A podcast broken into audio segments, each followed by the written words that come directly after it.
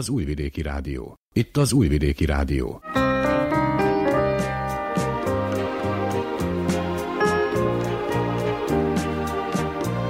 Egészségügyi mozaik.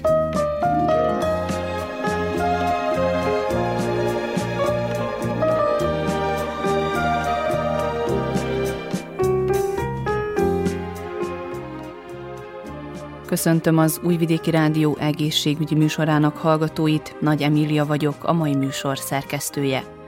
Az egészségügyi mozaik első órájában az egyre több nőt érintő policisztás petefészek szindróma és az inzulin rezisztencia lesz a téma, nőgyógyászt kérdezünk. Az Én esetem című rovatunkban a szaglás vesztésről hallhatnak. Egy topolyai családanya meséli el mindennapjait, aki 17 éve vesztette el szaglóképességét. Műsorunk második órájában arról hallhatnak, hogy az elmúlt időszakban egyre több gyerekeket érintő háztartási baleset történt, mentőorvos nyilatkozik. Egészségügyi ABC rovatunkban az afta kialakulását és kezelési módját általános orvos ismerteti. Ennyi a kínálatból, ha felkeltettük érdeklődésüket, tartsanak velünk. A munkatársak Komáromi Dóra és Dudás Viktor, valamint Vukicsevics Mihályló zenei szerkesztő és Nenád Szeretjanovics hangtechnikus nevében tartalmas időtöltést kívánok.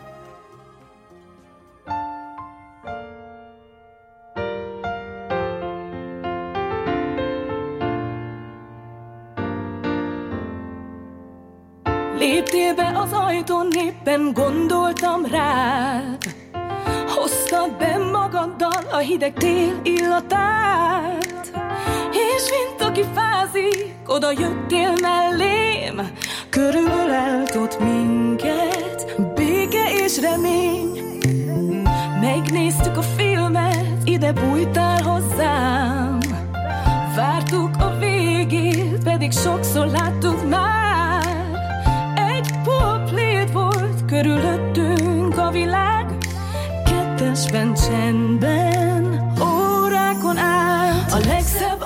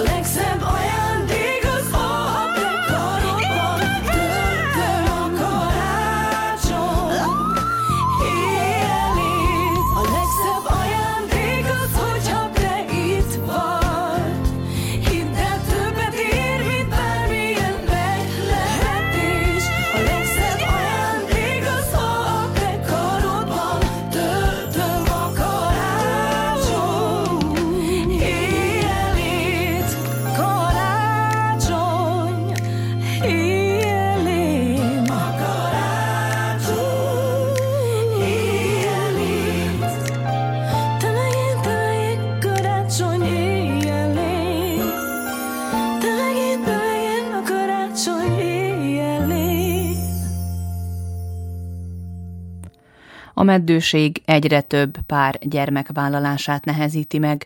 A helyzet akkor komplikálódik, amikor nem tudják a probléma forrását. A nőknél a policisztás petefészek szindróma és az inzulin rezisztencia is állhat a probléma hátterében. Ezek a betegségek azonban kordában tarthatók, mondja Kányevác Dudás Györgyi nőgyógyász szakorvos. Meddőségről akkor beszélünk, ha egy pár teljesen rendszeres szexuális életet él legalább egy évig, és persze nem jön össze a baba. Nagyon téves az a felfogás, hogy ennek az oka mindig és kizárólag csak is a nő. Mind a két partnert, mind a kettőjüket igazából ki kell először is vizsgálni, és akkor rájövünk arra, hogy igenis, hogy a férfi sterilitás is, főleg manapság nagyon növekszik. Valamikor 10-15-20 százaléka volt a férfi ok, most pedig már majdnem, hogy fele-fele, 40 százaléka lehet, hogy probléma rendellenesség, ami a nőt illet, és a másik 40%-a majdnem már a férfiakra esik. Természetesen történik olyasmi is, hogy mindkettőjüknek van egy kisebb vagy nagyobb probléma, az olyan 10%, és a legrosszabbul azok a párok járnak, ahol kivizsgáljuk a nőt, kivizsgáljuk a férfit is, és nem találjuk az okát. Tehát van olyan meddőség, és itt sajnos azoknak a páruknak lehet, hogy nem lehet saját gyermekük. Meg kell azt érteni, ugye, hogy a megtermékenyülés az egy nagyon komplex dolog, az egy nagyon összetett dolog, és nem kizárólag csak a nőgyógyászati szervek, hanem nagyon sok más szerv és nagyon sok más tényező is hozzá segít, vagy visszafelé segít ahhoz, hogy egyáltalán a terhesség kialakuljon. Természetesen ugye mi most arról fogunk beszélni, hogy mi az, ami a leggyakoribb a nőknél, tehát mit jelent az, hogy női meddőség. Induljunk ki ugye abból, hogy bárhol, főleg belső tényezőről beszélünk, de külső tényező is nagyon sokat ugye hozzásegít ehhez. Történhet valami rendellenesség, valami elváltozás, betegség, ami kompromitálja a terhességet. Kezdjük onnan, hogy a hüvelytől megyünk fölfelé, a nők belső nőgyógyászati szerveiről ugye beszélve. Nagyon-nagyon korán kezdik a fiatalok most már ugye a szexuális életet. Ez elég baj, mert bakteriális, vírusos, más fertőzések nagyon gyakran tünetmentesen, nagyon-nagyon hosszú ideig is tarthatnak, és természetesen hozzásegíthetik ahhoz, hogy később kialakuljon egy meddőség. Igazából itt a partnercsele is nagyon sokat jelent, és a gond az ott van, hogy nem veszik észre. Nincs tudomásuk arról, hogy esetleg valami gyulladás vagy fertőzés, itt a szexuálisan terjedő betegségekről beszélek, de nem gondolok én az igazi szexuálisan terjedő betegségekről, amiről régen szó volt, hanem az egyszerű bakteriális fertőzés, mikoplazma, ureoplazma, klamídia, HPV vírussal való fertőzöttség a sokkal gyakoribb, mint azok a régi betegségek, amit régen ugye hív meg ilyesmiről persze nem beszélve, de a szexuálisan terjedő betegségeket mondjuk, akkor mindjárt másra gondol az ember. Nem, hanem azok a betegségek, azok a fertőzések, amelyek egyszerű, de gyakori partnerváltással és szexuális élettel átvihetők és hüvelyen keresztül ugyanúgy a gyulladás rámehet a ményakra, ményakgyulladás, ményak elváltozás, összenövés, szűkület, csinálhat ugyanúgy egy blokkot, hogy úgy mondjam, hogy nem tud behatolni a sperma, azt úgy is hívják, hogy cervikális faktor, azután a méh belseje, a méh üreg, nem csak a méh test és az izomzata fontos, az izomzatába általában miomás, jóindulatú daganatok bele tudnak zavarni egy kicsit a terhesség, főleg kialakulásába, és aztán az is, hogy esetleg nem tudja a terhességet kihordani az a hölgy, de ami fontos, az pedig a nyálkahártya. A nyálkahártya vastagsága nagyon fontos, igazából az a minősége annak a nyálkahártyának, ahol nagyon fontos, hogy amikor egy embrió elkezd fejlődni, az a méhbe kerül, és itt a beágyazkodáshoz nagyon fontos az, hogy milyen minőséges az, ahova esetleg beesik. Ha nagyon vékony a nyálkahártya, akkor nem tud kifejlődni. Ha viszont nagyon-nagyon vastag nyálkahártyáról van szó, akkor az is kompromitálja a terhességnek a kialakulását is, és fejlődését is főleg. Ha túl vastag, akkor polipszerű kinézete van neki, és az általában mind hormonfüggő dolog, tehát itt a hátterében itt is hormonok vannak, és a hormonzavar okozza azt is, ha nagyon-nagyon vékony a nyálkahártya, és gyakran esztrogén túltengés igazából az oka annak, hogy vastag, túl vastag a nyálkahártya, ott is baj van, és nem biztos, hogy ki tudja hordani azt a terhességet. A legnagyobb a problémát, fertőzés, vagyis az ilyen gyulladások, azok a pete vezetéken. A petevezető az, amely károsulhat az miatt, hogy hosszabban tartó gyulladás van, és ezek a gyulladások hegesedéssel járnak általában, tehát szűkület vagy teljesen el is zárulhat az egész, és természetesen a terhesség nem tud kialakulni. Petefészek nélkül, már ugye a petefészekben történik a peteérés, onnan kapjuk a petesejtet. Ha valami probléma, rendellenesség vagy betegség található a petefészken, akkor az a meddőség elég problémát tud okozni a nőnek. Ugye a meddőség nagy hányadáért a pont a policisztás petefészek szindróma felel. 75%-a meddőségnek a policisztikus petefészek szindrómára esik. Először is, hogy értsük meg, hogy mit jelent az, hogy policisztikus petefészek. Policisztikus petefészek és policisztikus petefészek szindróma között meg kell, hogy értsük, hogy az egyik az egy betegség, egy folyamat inkább, a másik pedig csak egy ultrahangos kép.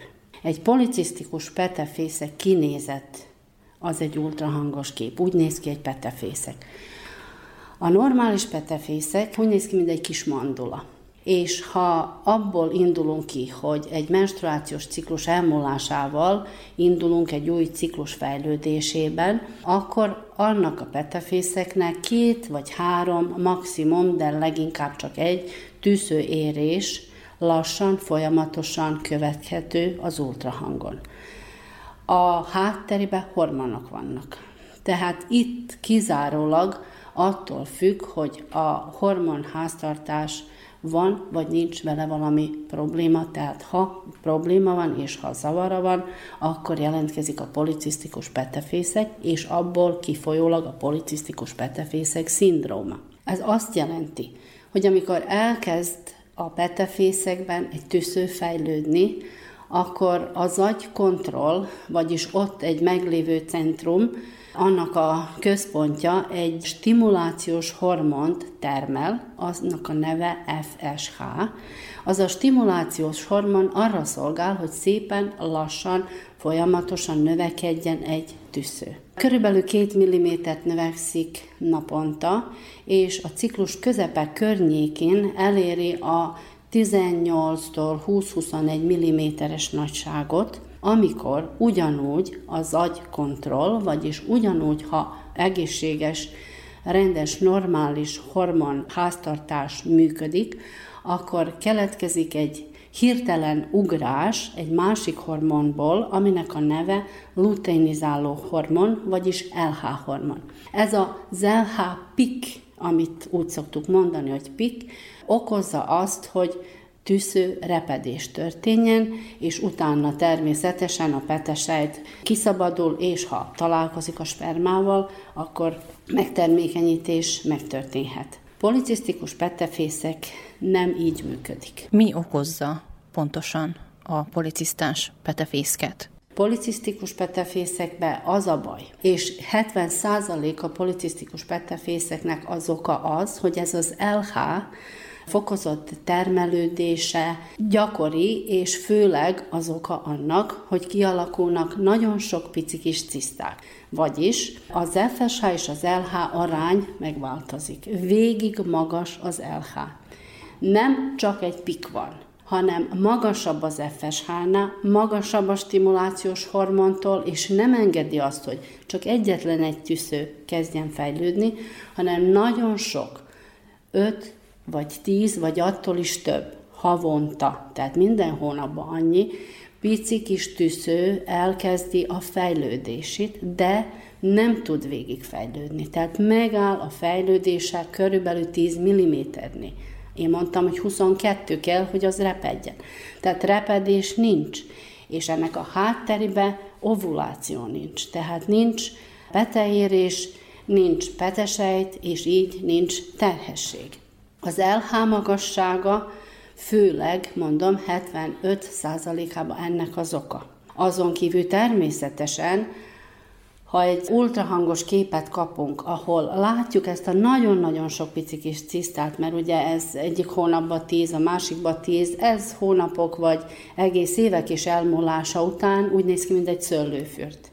És az a petefészek nem úgy néz ki, mint egy kis mandula, hanem úgy néz ki, mint egy nagy, sok pici kis cisztából álló szerv, ami természetesen ha csak policisztikus petefészek van az ultrahangos képen, akkor még nem jelenti azt, hogy betegség is, hogy szindróma, az lehet annak a jele, hogy ezután majd, ha nem figyelünk oda, kialakulhat.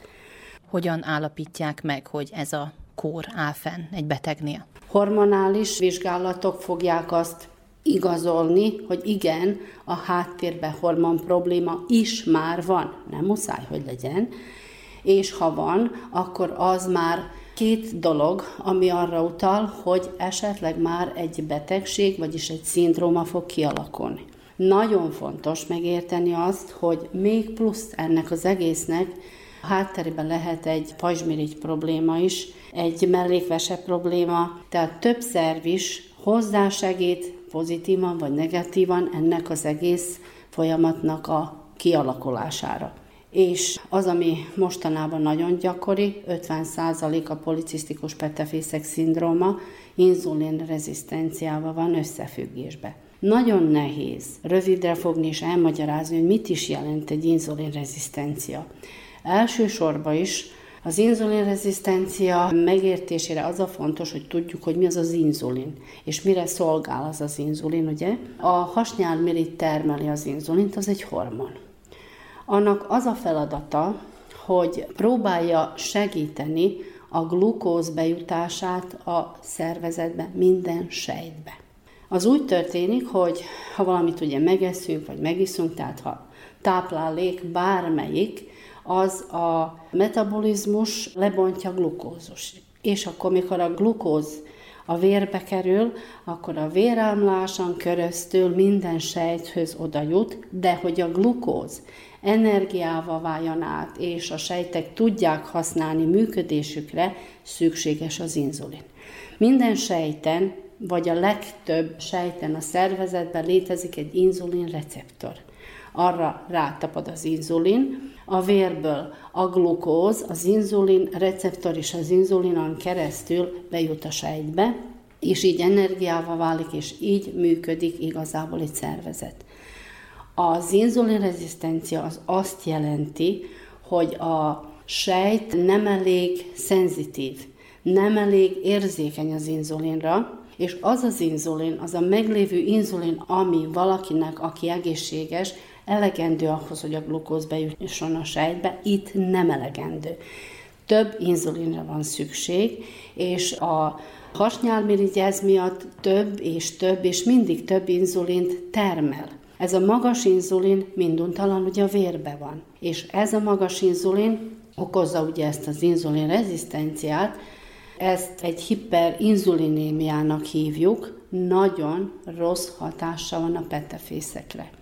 És ha ultrahangos képen látunk egy nagyon-nagyon sok cisztából álló ultrahangi képet, ami a petefészket mikrocisztikus vagy policisztikus petefészeknek hívjuk azt. Ha van hátteriben hormon probléma, amit ugye vérvétellel tudunk, mondtam ezt az LH arányt, nagyon gyakran férfi hormonmagasságot is találunk, tehát az androgén szint is magas. Fiatal nők, amikor még nem is tudják, hogy esetleg szeretnének-e szülni pont akkor, vagy nem, ha ultrahangon látunk egy ilyen petefészket, akkor nagyon gyakori a hormonvizsgálat, pont azért, hogy időben el tudjuk csípni, hogy megfogjuk ezt az egész folyamatot, mert ezt meg lehet, hogy úgy mondjam, állítani.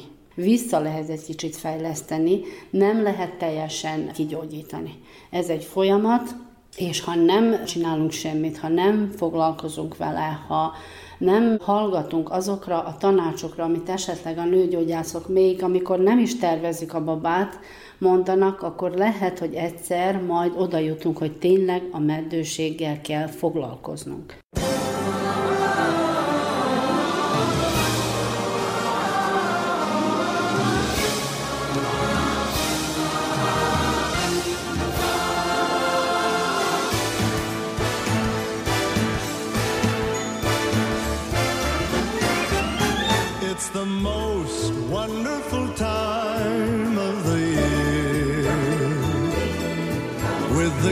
Jingle belling and everyone telling you be of good cheer.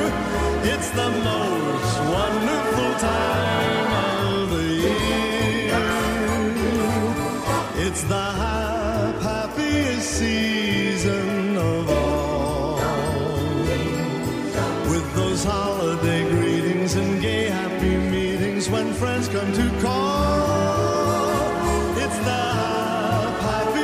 season of all.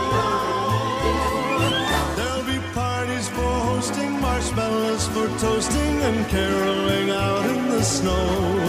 There'll be scary ghost stories and tales of the glories of Christmases long, long ago.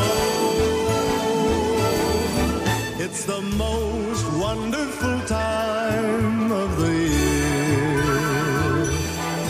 of be much mistletoeing and hearts will be glowing when loved ones are near. It's the most wonderful time of the year.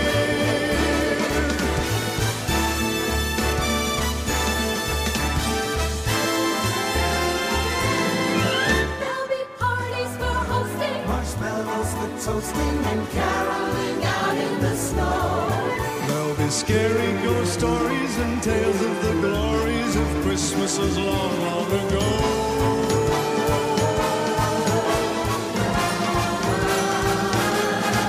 It's the most wonderful time of the year. There'll be much mistletoeing and hearts will be glowing when loved ones are near.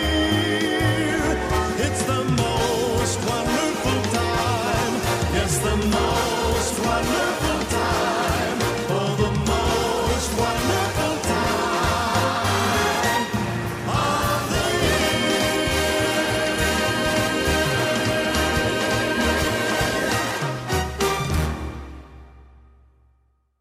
Abból és ebből az egészből azt szeretném hangsúlyozni, hogy egy policisztikus petefészek és egy policisztikus petefészek szindróma véletlenül se jelenti azt, hogy az biztos és kizárólag meddőség.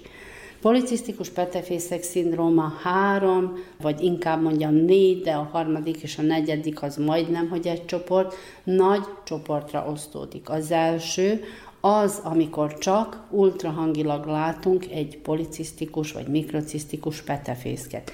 Általában fiatal lányokról van szó, akiknek nincs is tudomásuk arról, hogy ilyen a petefészkük. Hormonálisan lehet, de nem muszáj, hogy legyen baj. Ekkor van az, hogy próbáljuk rávenni őket, hogy odafigyeljenek az egészséges életmódra hogy elsősorban is próbáljuk, állítsuk le ezt a folyamatot, az LH szintet próbáljuk lecsökkenteni. Az LH szintet kizárólag csak is fogamzásgátló gyógyszerrel lehet leállítani. Azon kívül természetesen beszéltünk ugye az inzulinrezisztenciáról, beszéltünk arról, hogy ez igazából egy cukorbetegségre való hajlam, és itt nem árt odafigyelni arra, hogy hogy étkezünk. Nagyon fontos, hogy igazából az inzulin rezisztencia az egy emésztési zavar. És hogyha odafigyelünk arra, hogy nem üszünk édességet, fehér lisztet, odafigyelünk arra, hogy nagyon sokat, és megvan azt is, hogy milyen módon kell mozogni. Tehát itt nagyon fontos az is, hogy nagyon gyakran ülünk, az egyik székről megyünk a másikra, nincs az a mozgás, ami ugyanúgy azt a glukózt és azt az energiát le tudja bontani, és nincs olyan nagy negatív hatása a petefészekre se, meg a többi szervre se tulajdonképpen. Azután ugye persze vannak gyógyszerek is, ami hozzásegíti nem csak a fogamzásgátló gyógyszer, de főleg az, mert a fogamzásgátló gyógyszer igazából leállítsa a petefészek működését, nem szószoros értelemben, de a vérben meglévő hormonok a gyógyszertől erednek, és a petefészeknek nincsen oka arra, hogy a nem megfelelő LH szintre esetleg rosszul reagáljon, és hogy havonként tizen nem tudom hány újabb ciszta keletkezzen, tehát az a folyamat először is megáll, és utána vissza is fejlődhet, hogyha plusz még odafigyelünk, hogy edzünk, vagy valamilyen módon próbálunk azért több mozgást bevenni az életünkbe, hogy odafigyelünk, hogy mit teszünk, és akkor ez az első nagy csoport policisztikus petefészek az arról szól, hogy igen, van policisztikus petefészek, mondja a nőgyógyász ultrahangilag van, akkor nagyon megijedünk, hogy az mi, de betartjuk az étrendet, betartjuk azt, hogy egy kicsikét edzünk, odafigyelünk sok minden másra is, ami esetleg hozzásegíti, az a túlsúly, természetesen az alkohol, dohányzás, ez mind negatív hatása lehet a petefészekre, tehát egy egészséges életmód, és arra jövünk rá, hogy a menstruációnk, amely néha az első ami a nőgyógyászhoz vezeti igazából ezt a fiatal nőt, mert a policisztikus petefészekben mondtam, hogy nem igazán történik peteérés, ebben az első nagy csoportban azért van.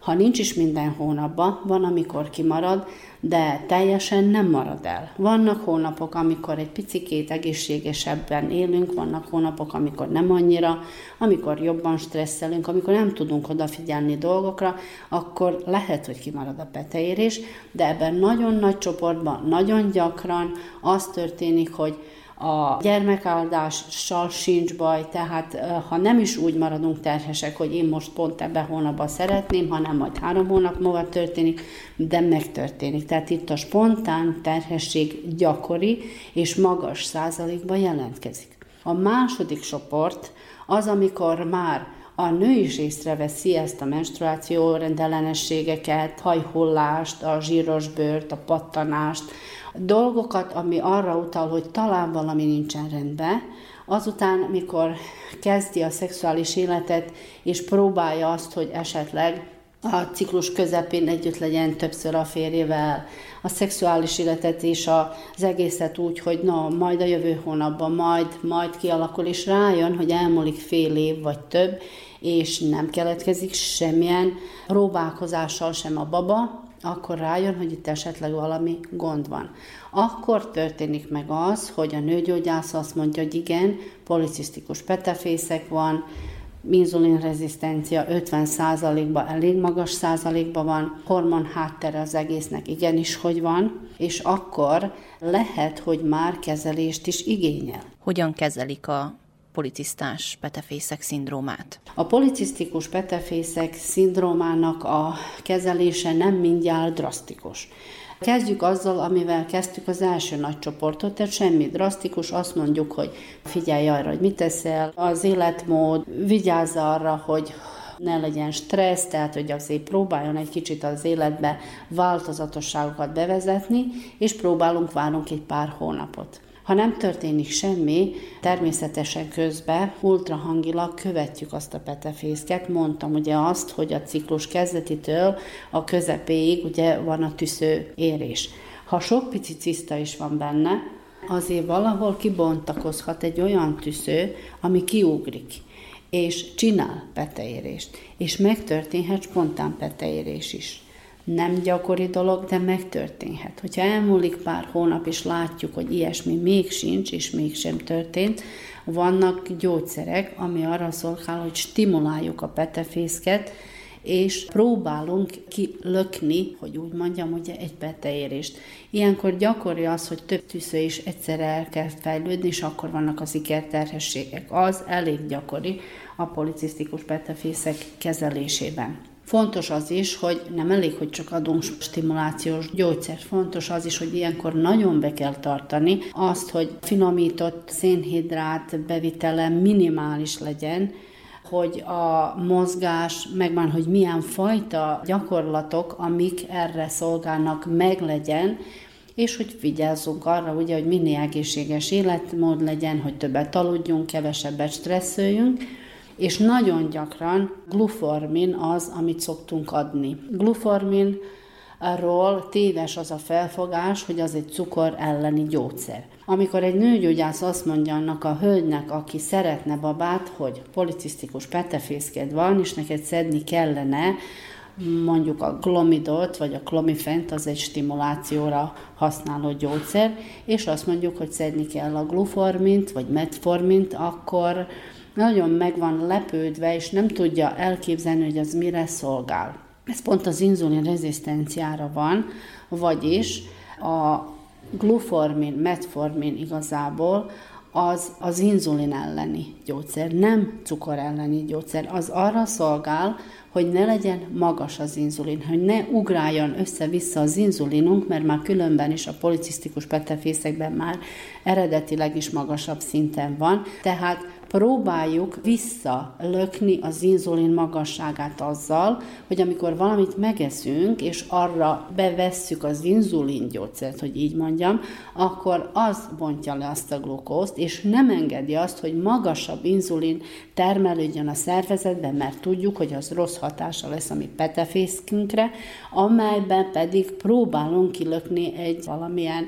ha lehetséges, egyet vagy több tüsző érést és akkor, ha szedi ezt a gyógyszert, ha szedi a másik gyógyszert, követni kell, körülbelül 8.-9. napnál kezdjük, akkor szokott az úgy kiválni, követni kell ultrahangilag, hogy történik-e vagy nem tüsző érés, és utána Körülbelül, mikor 18, 19, 20 mm-nél tartunk, azt mondjuk, hogy jaj, de gyönyörű szép tüsző van, no akkor jövünk oda, hogy most hiányzik nekünk az az LH.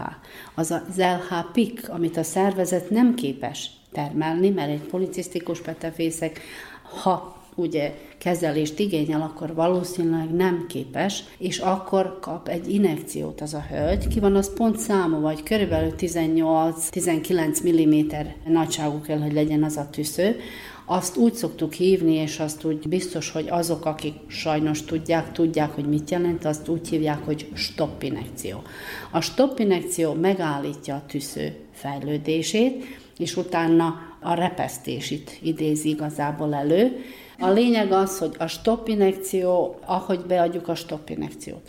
A stoppinekció után szükséges egy bizonyos idő, hogy a tüszőrepedés megtörténjen, okay. és az körülbelül 18-20-tól 36 óra hossza. Na most, mivel nem tudjuk, hogy az pontosan hány óra hossza, ugye, akkor azt szoktuk mondani, hogy ahogy megtörténik az inekció beadása. Stop inekció van, amikor éjszaka kettőkor van, van, amikor reggel ötkor van, az attól függ, hogy számoljuk ki, hogy körülbelül mikor várható az a repedés, és azt mondjuk, hogy a az elkövetkező három napba intenzívebben legyenek együtt, legalább kétszer naponta. Szóval a lényeg az egészben az, hogy minél gyakrabban vannak együtt, annál nagyobb esély van arra, hogy eltaláljuk azt az időpontot, amikor a petesejt felszabadul, mert ugye azt mindenki tudja, de az nem mindig úgy van, hogy a petesejt egy napot él, a sperma háromat, az nem biztos, hogy úgy van.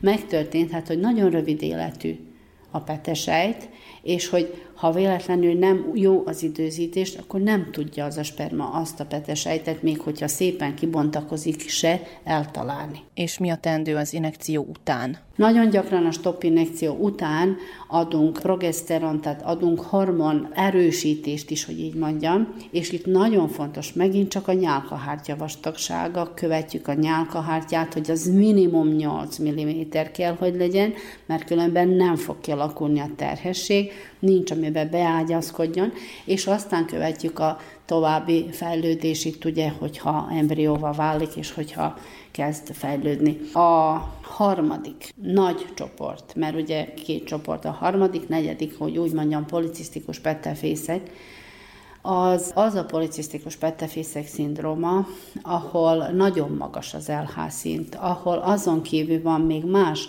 mondjuk pajzsmirigy probléma, nagyon magas androgén szint, tehát férfi hormonok magassága észlelhető, ahol a mellékvese nem jól dolgozik, ahol az inzulin rezisztencia vagy a cukorra való hajlam nagyon-nagyon magas, az inzulin mondjuk azt úgy szoktuk mérni, hogy reggel, körülbelül 8 óra hossza alvás után, amikor ugye nem eszünk semmit, el kell a laboratóriumba menni, és ott leveszik a cukrot, és leveszik az inzulint is, az az alapcukor és az alapinzulin.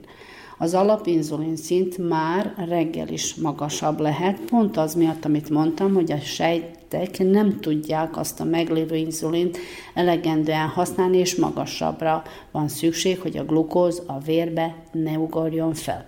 Tehát a glukóz még mindig jó, és a vércukorról nem tudjuk azt, ha nem csináljuk meg az inzulint, akkor nem tudunk következtetni, hogy jó vagy nem jó. Utána pont azért, mert az inzulint vizsgáljuk, és az inzulinnak az a dolga, hogy a glukózt próbálja valamilyen módon lebontani, adunk glukózt. Meg kell inni, és nagyon nagy terhelésre ugye a szervezetet próbáljuk stimulálni, hogy mi történik akkor. És az történik, hogy körülbelül két óra hossza elmolásával cukorszint ugyanakkora, vagy nagyon hasonlóan kellene valahol, hogy mozogjon, mind amikor nem ittünk, meg nem ittunk még semmit, meg mikor még nem terheltük meg a szervezetet, és megnézni, hogy mi történik az inzulinnal, hogy az, ha magas volt, milyen magasan marad, vagy ha nem volt magas, esetleg most magasodást mutat, és a lényege az, hogy általában ilyenkor nagyon magas inzulin marad a 120 perces inzulin is, vagyis a két óra hosszás inzulin. Az is van az, hogy adjuk a gyógyszert, és az is van az, hogy hogyha nagyon hosszú ideig nem kezeljük, akkor kialakulhat egy cukorbetegség, mert a hasnyálmirigy az inzulint termeli. Ha probléma van az inzulinnal, és többre van szükség, gyorsabban elhasználjuk. Az inzulin nem olyan hormon, ami regenerálódik. Amennyi van, annyi van, ha elhasználjuk, nincs tovább. Ha nincs több inzulinunk, akkor a sejtek nem tudják a glukózt átvenni. Ha nem tudják átvenni a glukózt, az a vérbe marad. Ha véráramba marad, akkor a glukóz szint megemelkedik, és kialakul a cukorbetegség. Az a negyedik igazából fázis, amikor nem csak policisztikus petefészek, nem csak elég sok probléma hormonálisan van, hanem már egy cukorbetegség is kialakulhat. Olyan is előfordul, akkor is policisztikus a petefészek, az a negyedik, legnehezebben kezelhető csoport, mert akkor a cukorszintre nagyon oda kell figyelni. Ha ki is alakul a terhesség, az aztán az egész terhesség alatt kompromitálhatja a fejlődését a babának, és sok más komplikációval is járhat. Kányevac Dudás Györgyi nőgyógyász szakorvos ismertette a policisztás petefészek szindróma és az inzulin rezisztencia meddőségre gyakorolt káros hatását. Minden ünnep legszebb fényes, szép karácsony eljött végre, ilyenkor szebb lesz a világ. Minden ember mosolyt vár, havastáljon a messzeségbe, száncsengő szól hóesésbe, az ablakon egy jégvirág, huncut szemmel kacsint rád, mire vársz? Kint hófehér már a táj, bent kandalló éltet, fenyő illata vár, színes gömbbel és díszsel, béke és csend. Lelkedben érzed, tárd ki szíved jól, át kell, hogy érezd. Minden ünnep legszebb karácsony eljött vége, ilyenkor szebb lesz a világ. Minden ember mosolyt vár, havastáljon a messzeségben, száncsengő szól hóesésben, az ablakon egy jégvirág, huncut szemmel kacsint rád, mire vársz? Az ágon hó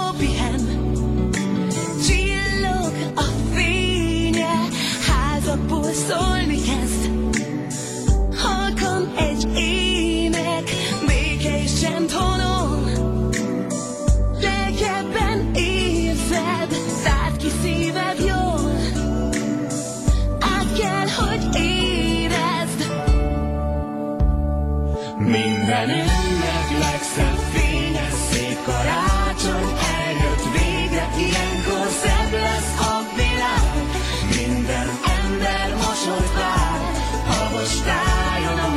közösségben, száncsengő szól hóesésben, az ablakon legyék virág, uncut szemmel kacsint rád, mire vár?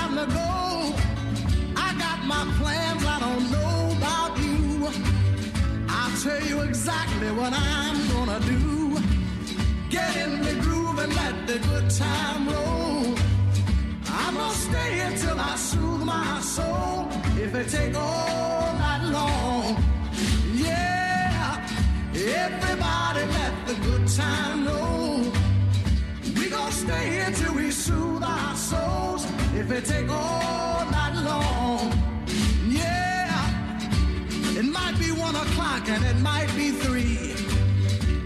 Time don't mean that much to me. I ain't felt this good since I don't know when, and I might not feel this good again. So come on and let the good time roll. We gon' stay here till we soothe our souls. If it take all night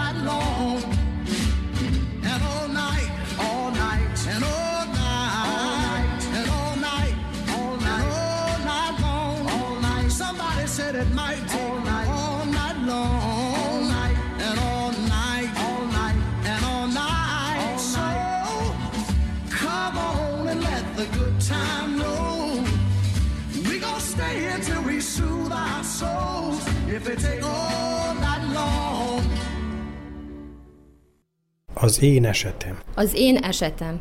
Az én esetem. Az én esetem. Az én esetem. Az Én esetem című rovatunkban Vanyúr Gabriella beszél arról, hogyan éli meg illatoktól mentes mindennapjait.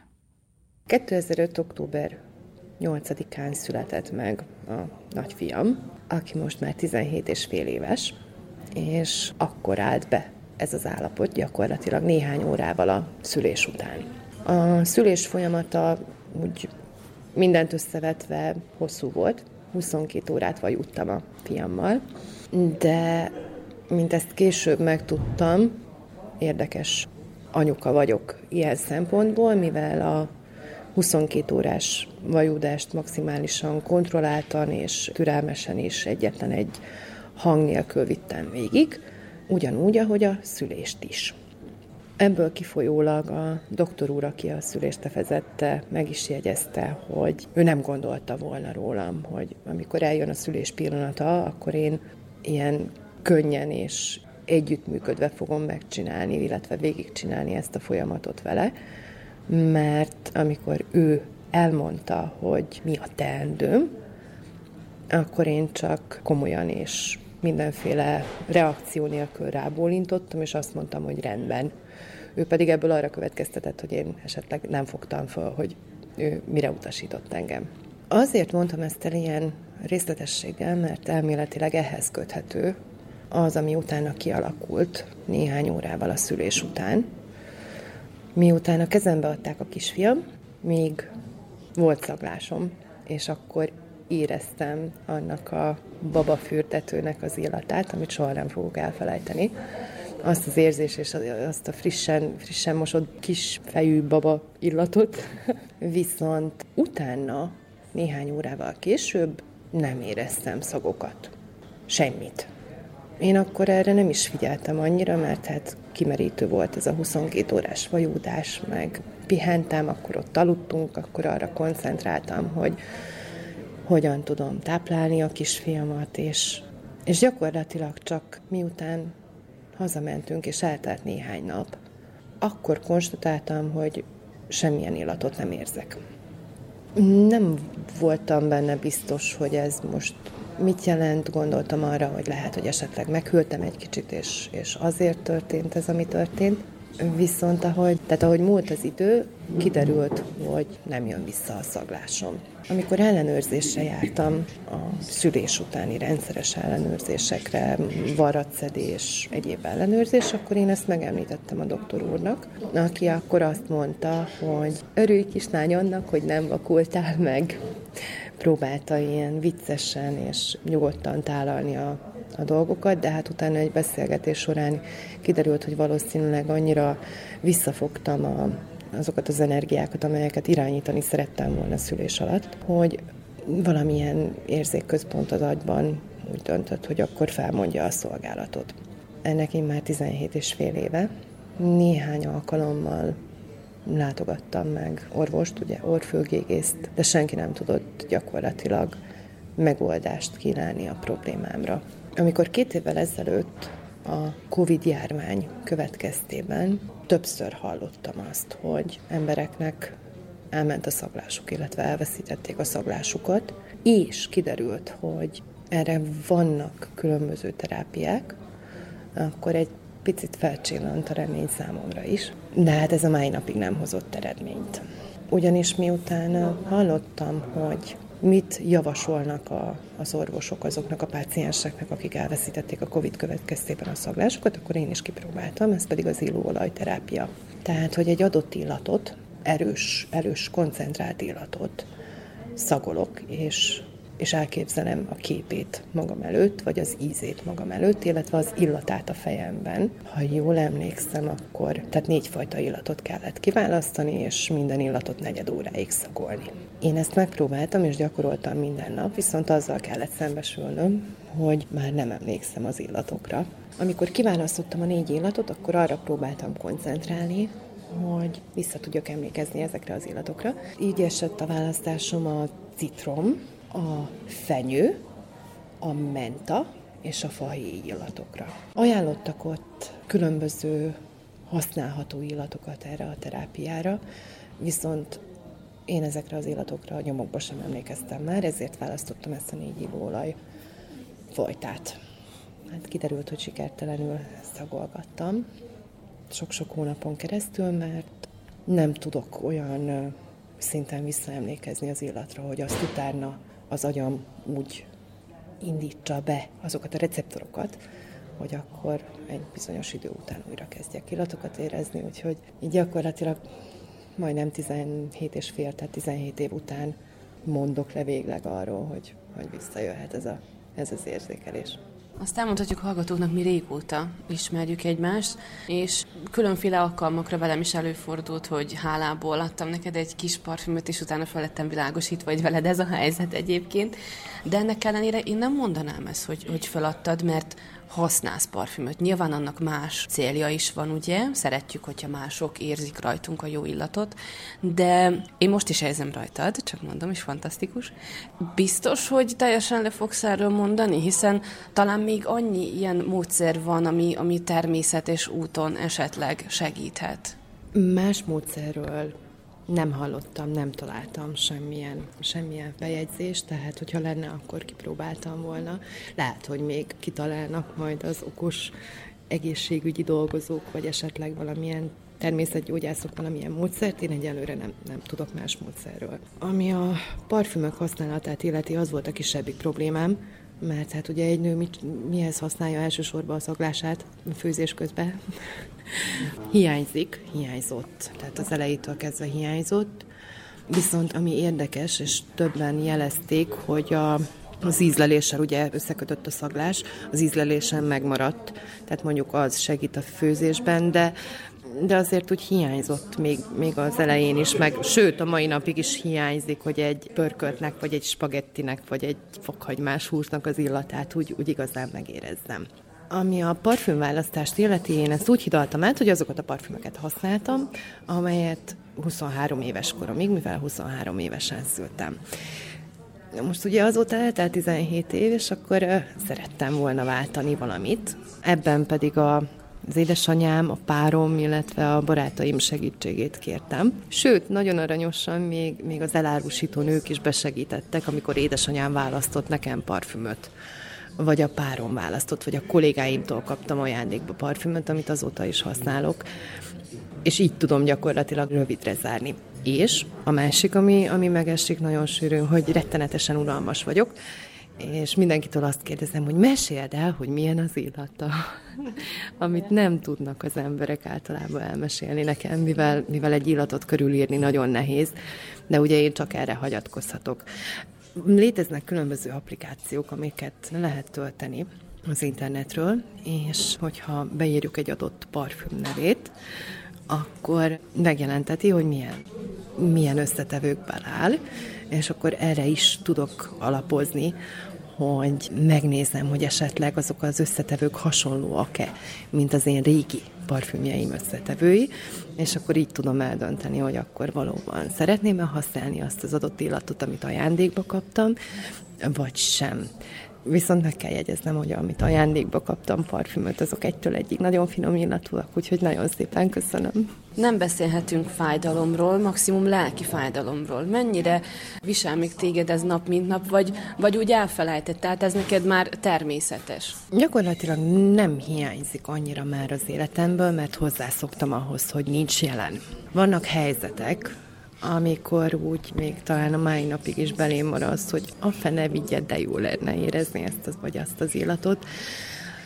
Amikor önkéntelenül akár a párom, akár édesanyám, vagy akár a nagyfiam meg akar szagoltatni velem valamit, hogy anya, nézd ennek az illatát, milyen szerinted, és akkor csak rájuk kell néznem, és leesik nekik, hogy nem érzem, vagy a kollégáim, vagy a barátaim, tehát ez egy annyira, annyira ritka állapot, hogy az emberek nem is, nem is számolnak azzal, hogy, hogy ez, ez előfordulhat bárkivel is. Lelki fájdalomról sem beszélhetünk állandó jelleggel, mert, mert gyakorlatilag nem foglalkozom vele, élem a mindennapi életemet úgy, ahogy megkezdtem ugye 17 évvel ezelőtt, és hozzászoktam ehhez az állapothoz. Néha van olyan, hogy nagyon rosszul esik, amikor esetleg főzök, vagy amikor amikor befújom magam esetleg azzal a parfümmel, amit kaptam, akkor még úgy titokban én is megszagolom, hogy hát ha, de sajnos nem. Ha jól emlékszek, akkor egy kötetlen beszélgetésünk alkalmával azt mondtad, hogy amikor covidos voltál, akkor minthogyha éreztél volna valamit. Utána, illetve hát közbe kezdtem valami, valami furcsát érezni, és, és utána mintha visszakacsintott volna néhány illat, de ez sajnos vaklárma volt. Amikor covidos voltam, akkor, akkor azért az ízlelésemhez is köthetően minden keserű volt, és mintha füst szagot éreztem volna nagyon sok esetben.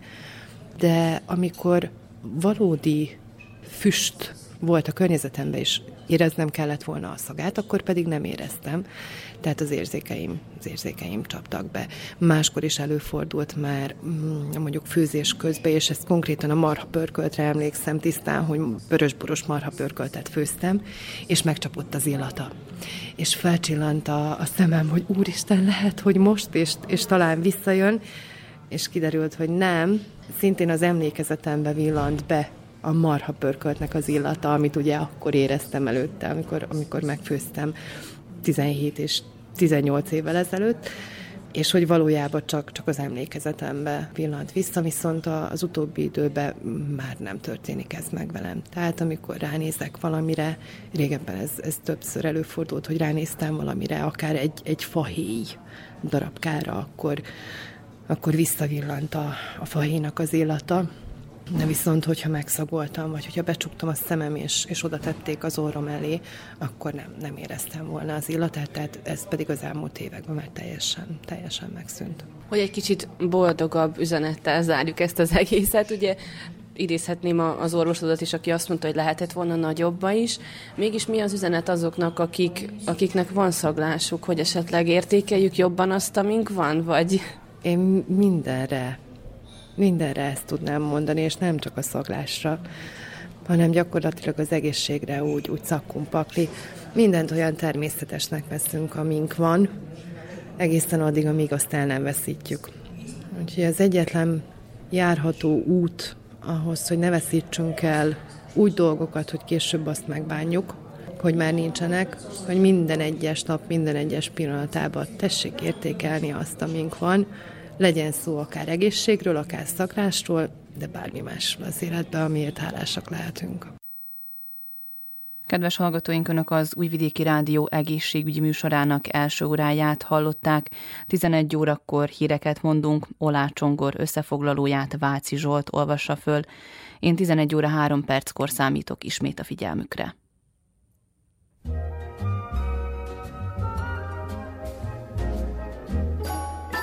Sleigh bells ring. Are you listening? In the lane, snow is glistening.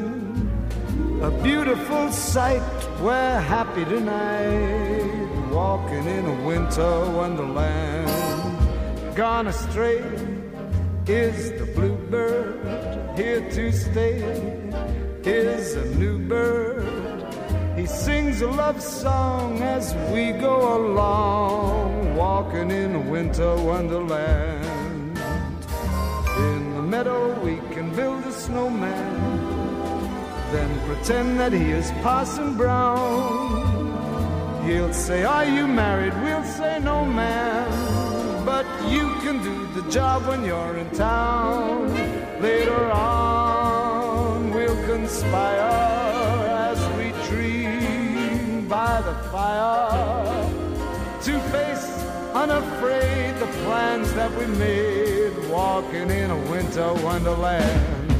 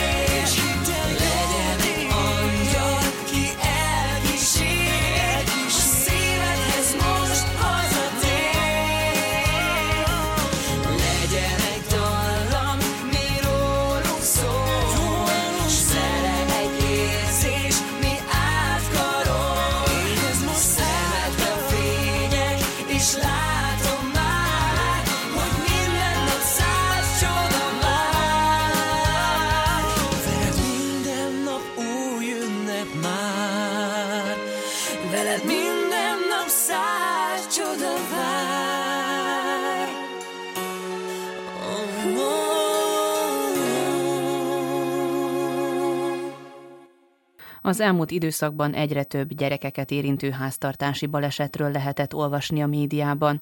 A legtöbb gyerekkori baleset otthon játék közben történik, a többségük kisebb horzsolás csupán, viszont fontos, hogyha esetleg nem tudja otthon megfelelően ellátni a sérülést, szakemberhez forduljon. Komáromi Dórát hallják.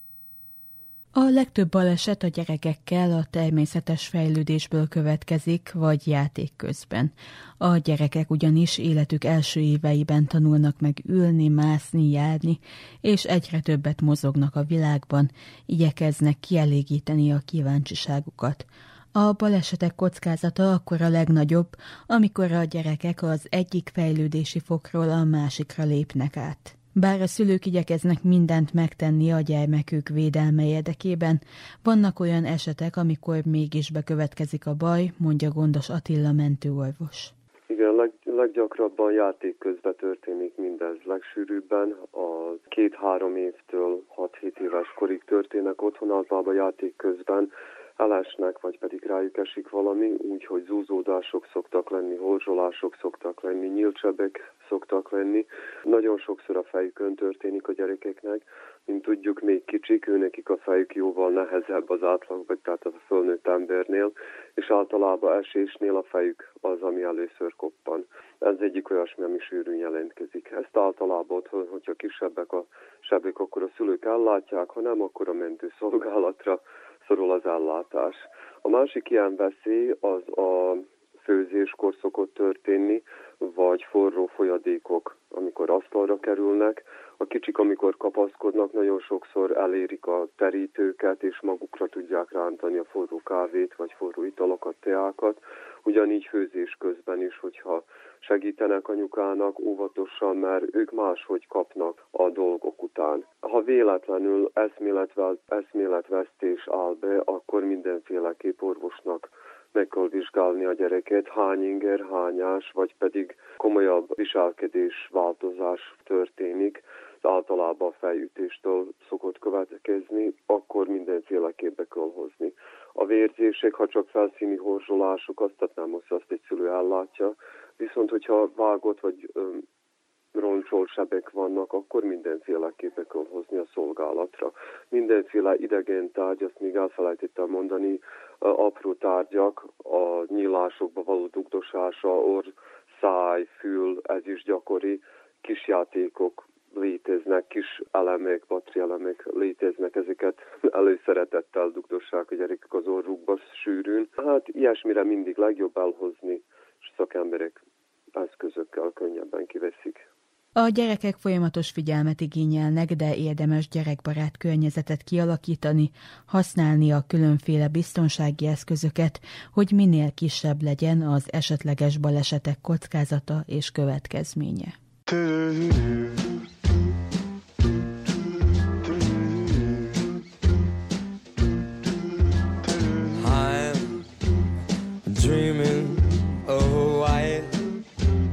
Christmas just like the ones I used to know, where the treetops glisten and the children listen to hear sleigh bells in the snow, the snow. Said I'm dreaming of Christmas with every Christmas card I write. May your days, may your days, may your days be merry and bright, and may all your Christmases be white.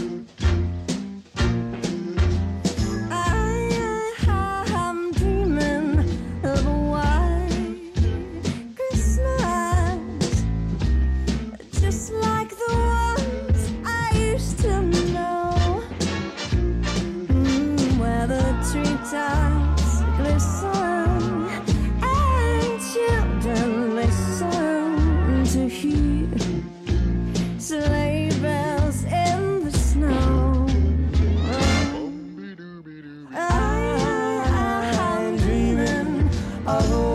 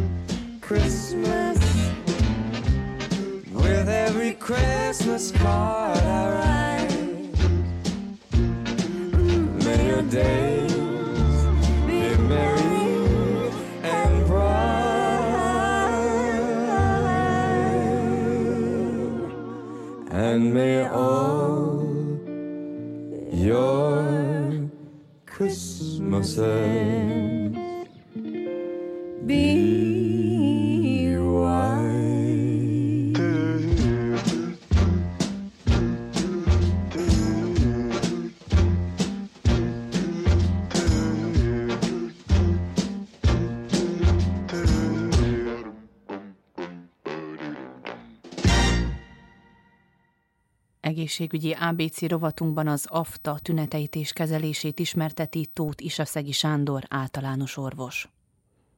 Az a gond, hogy sokszor nem tudván, hogy miről van szó, a szülők elhozzák a gyerekeket, de a felnőttek is orvoshoz fordulnak azzal, hogy valami különleges érzése van a szájába, átlagban nyelvén, vagy pedig a nyálkahártyán, Ilyen csípés, néha fájás érzése van neki, és kellemetlen érzés akkor, amikor savanyút vízbe, vagy pedig hideget, vagy nagyon meleget. Na most ezt aftának hívják, és vírus okozta fertőzésről van szó. Átlagban olyankor jelenik meg, amikor egymás után ugyanabból a pohárból isznak. Vagy pedig a poharak nincsenek elég jó elmosva, vagyis hát nincsenek kifőzve, sterilizálva. Azonos fogkefe használatkor is a betegről át lehet vinni a, a nem betegre. Most akkor sokan megkérdeznék, hogy jó, hát ugye egy családon belül nem mindig van mindenkinek külön pohara, azt nem mondom, hogy nincs mindenkinek külön fogkeféje, de az is megtörténhet, és van, ahol soha nem jelenik meg, van, ahol van, akinek van, a másiknak nincs. Tehát eh, hozzá kell még fűzni azt, hogy az afták mindig akkor jelennek meg, amikor valami miatt legyengült a szervezetünk.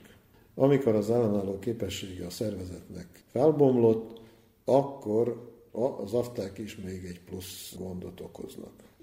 Nem tudnák nagyon pontos adatot adni arról, hogy milyen idő után jelenik ez meg, ugye, de nagyon sok esetben van az, hogy elmegy valaki egy szülinapra, gyerekekről beszélek, és utána panaszkodik, hogy fáj a nyelve, van egy kis piros a közepén sárga, ilyen gennyes elváltozás. Ez egy pár napig tart, és aztán elfelejtik. A gond az aftáknál az, hogy ők kiújulnak, tehát átlagban hordozzuk ezeket a vírusokat. Amikor gyöngül a szervezet, akkor az afták is kiújulnak. Valamikor használtunk ilyen lizobének hívtuk a tablettákat, amelyeket oda kellett tenni a helyre, vagy közel ahhoz a helyköz, és elolvasztani a szájba. De ezek már régen kilettek ma a forgalomban, én pontosan nem tudom, hogy miért. A fogorvosok ezt egy ilyen kék folyadékkal szokták, ők úgy mondják, hogy tusírozni. Kicsit fertőtlenítve megpucolják, és aztán bekenik vele a kék folyadékkal. Én nagyon sokat láttam a fogorvosi rendelő mellett, hogy elmentem, hogy gyereknek kék a szájszív. Na, mondom, akkor itt afta kezelés volt. Kellemetlen az egész, de átlagban ez csak egy pár napig tart. Nem nagy szert adunk neki, és ahogy jött, úgy el is múlik.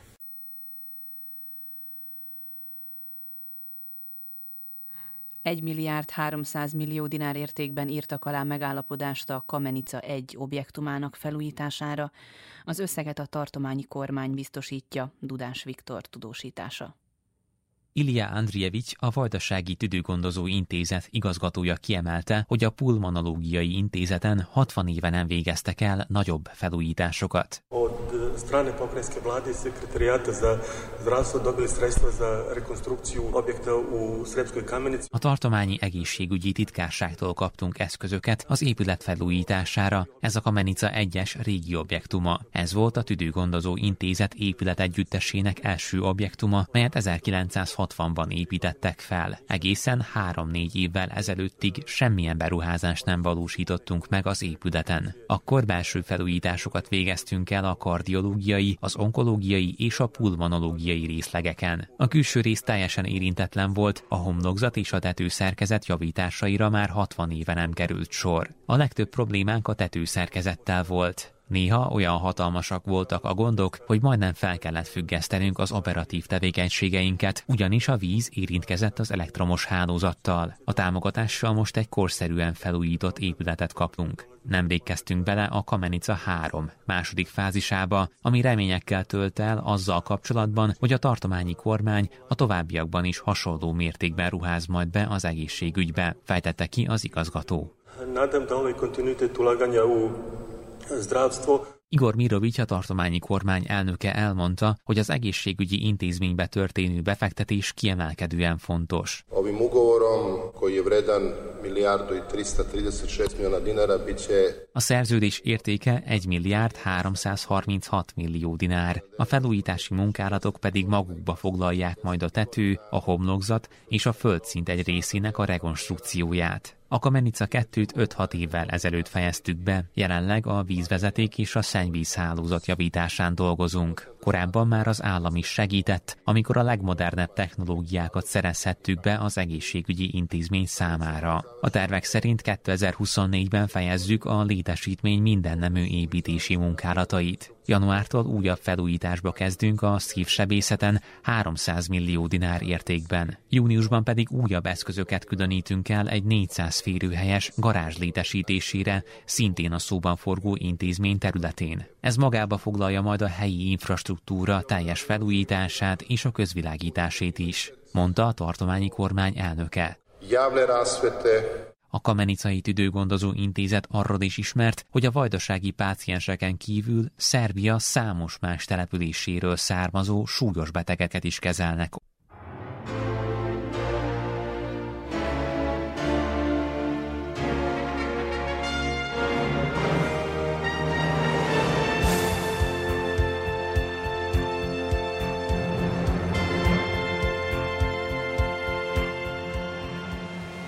Kedves hallgatóink, Önök az Újvidéki Rádió egészségügyi műsorát hallották, amelynek első órájában az egyre több nőt érintő policisztás petefészek szindróma és az inzulin rezisztencia volt a téma, nőgyógyászt kérdeztünk.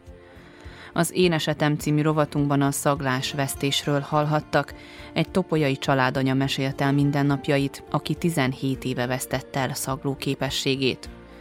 Műsorunk második órájában arról hallhattak, hogy az elmúlt időszakban egyre több gyerekeket érintő háztartási baleset történt, mentőorvos nyilatkozott. Egészségügyi ABC rovatunkban az AFTA kialakulását és kezelési módját általános orvos ismertette. A munkatársak Komáromi Dóra és Dudás Viktor, valamint Vukicevics Mihályló zenei szerkesztő és Nenád Szeretenovics hangtechnikus nevében Nagy Emília köszöni meg hallgatóink figyelmét. Műsorunk visszahallgatható a www.rtv.rs per honlapon, a médiatárban az egészségügyi mozaik cím alatt. Műsorunkkal a jövő héten is a szokásos időben csütörtökön délelőtt a 10 és az esti ismétlésben a 8 órai hírek után jelentkezünk. További szép napot és jó rádiózást kívánok!